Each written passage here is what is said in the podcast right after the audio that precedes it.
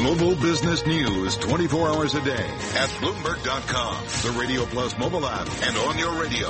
This is a Bloomberg Business Flash. From Bloomberg World headquarters, I'm Charlie Pellet. Stocks mix. 13 minutes to go ahead of the close on this Wednesday. The Dow and S&P lower. NASDAQ is higher. Oil slumping. Brent crude below $45 a barrel. First time that has happened since November. Now at 44.81 down 2.6%. West Texas Intermediate crude 42.55 a barrel down 2.2%. Gold up 3.50 the ounce to 12.47 up 3 tenths of 1%. The 10-year yield 2.16%. Equities mix. NASDAQ up 45, up 7 tenths of 1%. S&P down a point, down 1 tenth of 1%. Dow Industrials down 57, a drop there of 3 tenths of 1%. I'm Charlie Pellet. That's a Bloomberg Business Flash. Thank you very much, Charlie. Well, this uh, portion of Bloomberg Markets is brought to you by BlackRock. Worried about market volatility? Minimum volatility strategies may be able to help.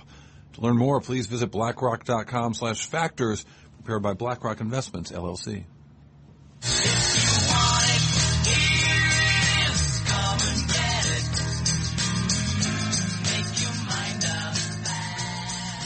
We want to talk a little bit about the markets in particular. Uh, Doug Ciocca back with us, uh, CEO, partner at Kavar Capital Partners, managing more than half a billion dollars in assets based in Leawood, Kansas, back in our Bloomberg 1130 studio. Nice to have you back with us. Great to be here. Thank you. We were just saying how fast the year is going. Yes. Lightning fast. Whizzing by. Um, you still like investing in what, what some call the sin sector of the equity markets. We have. I mean, to, to sort of cushion the title, we, we've uh, come to describing them as self-indulgent consumer staples. Come on, tobacco, mm-hmm. alcohol. Yes. junk Researching food, these names alone is good fun.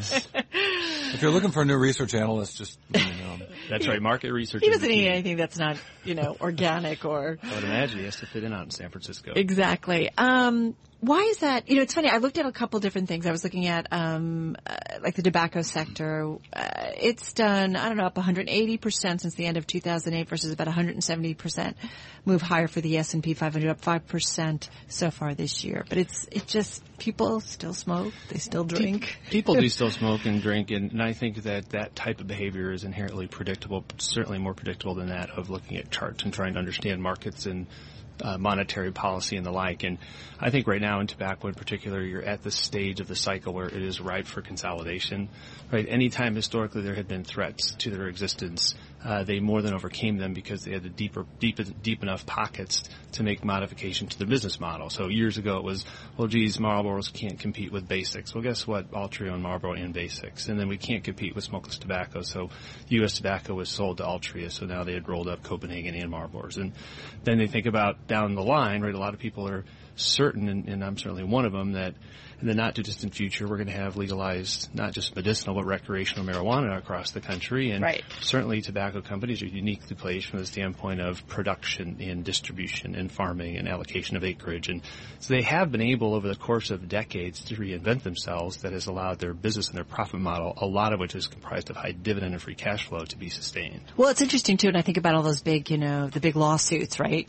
Way back when, how many years ago? Twenty something years ago. 1996, it was the master And we thought would be kind of maybe the end of the tobacco industry, and it yeah. wasn't.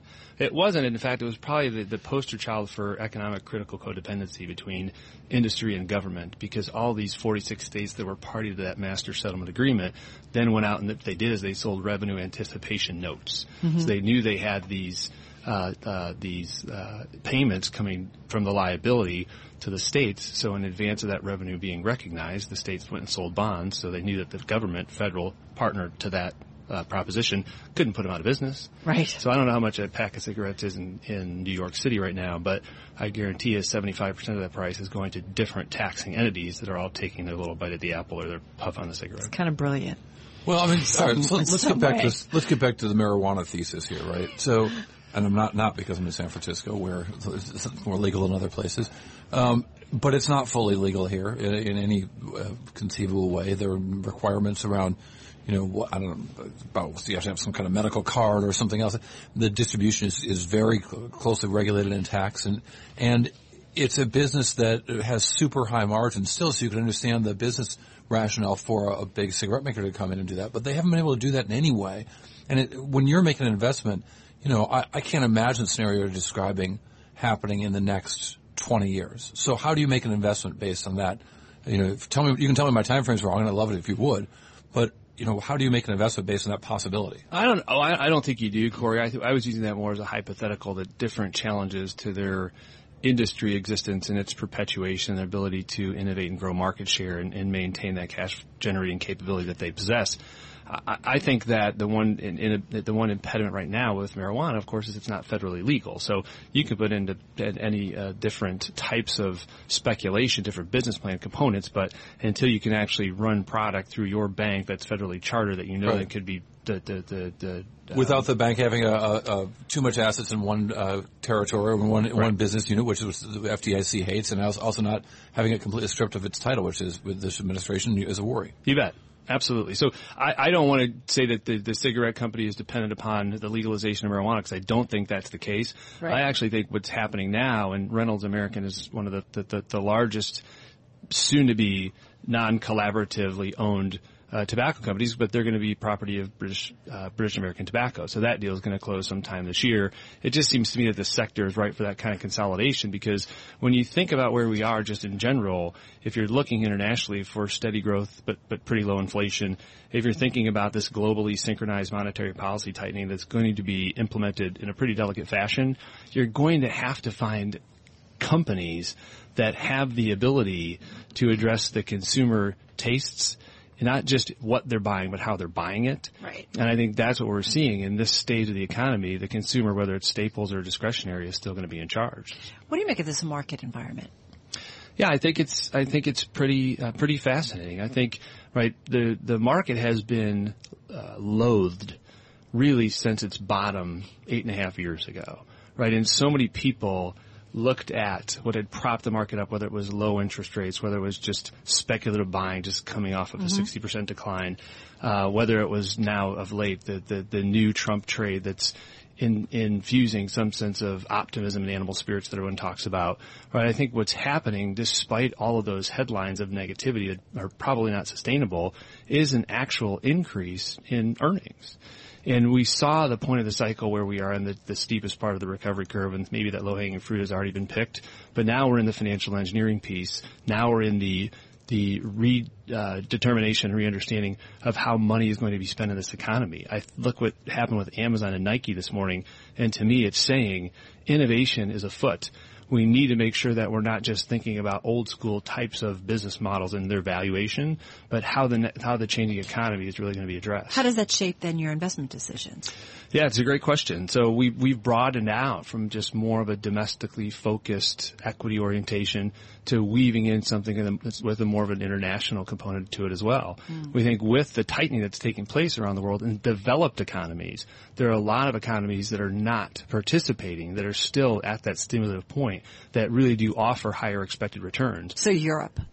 Europe, absolutely, and, and, and, even some of the periphery Europe, and, and, even some of the issues of the fallout for Brexit, and even some of the interesting things that people are talking about with uh, with Spain and with with Scott with Scotland and whatever emancipation propositions that they may that they may actually represent. So, yeah, we think those are very very interesting areas right now. Um, and again, so when you try to imagine these things, you're looking for sort of dividend growth or free cash flow growth sometime in the next couple of years. Yes, sir. Good answer. That's my man. we are. I, I, I, think it's it's difficult, right, at this point of the cycle, to anticipate and incorporate much in the way of multiple expansion. Right, so in absence of multiple expansion, just get about twenty seconds. You just want to make sure you're buying specific opportunities and not broad markets. And I think if you can stick to the quantitative underpinnings of your expected return and less qualitative, you're going to have a lot less disappointment moving forward in the next two to three years. Thanks for coming by. Thank you. Doug Ciocca, Chief Executive Officer Partner at Kavar Capital Partners, roughly 600 million in assets under management, based in Leawood, Kansas, in our Bloomberg 1130 studio on this Wednesday. You are listening to Bloomberg Radio.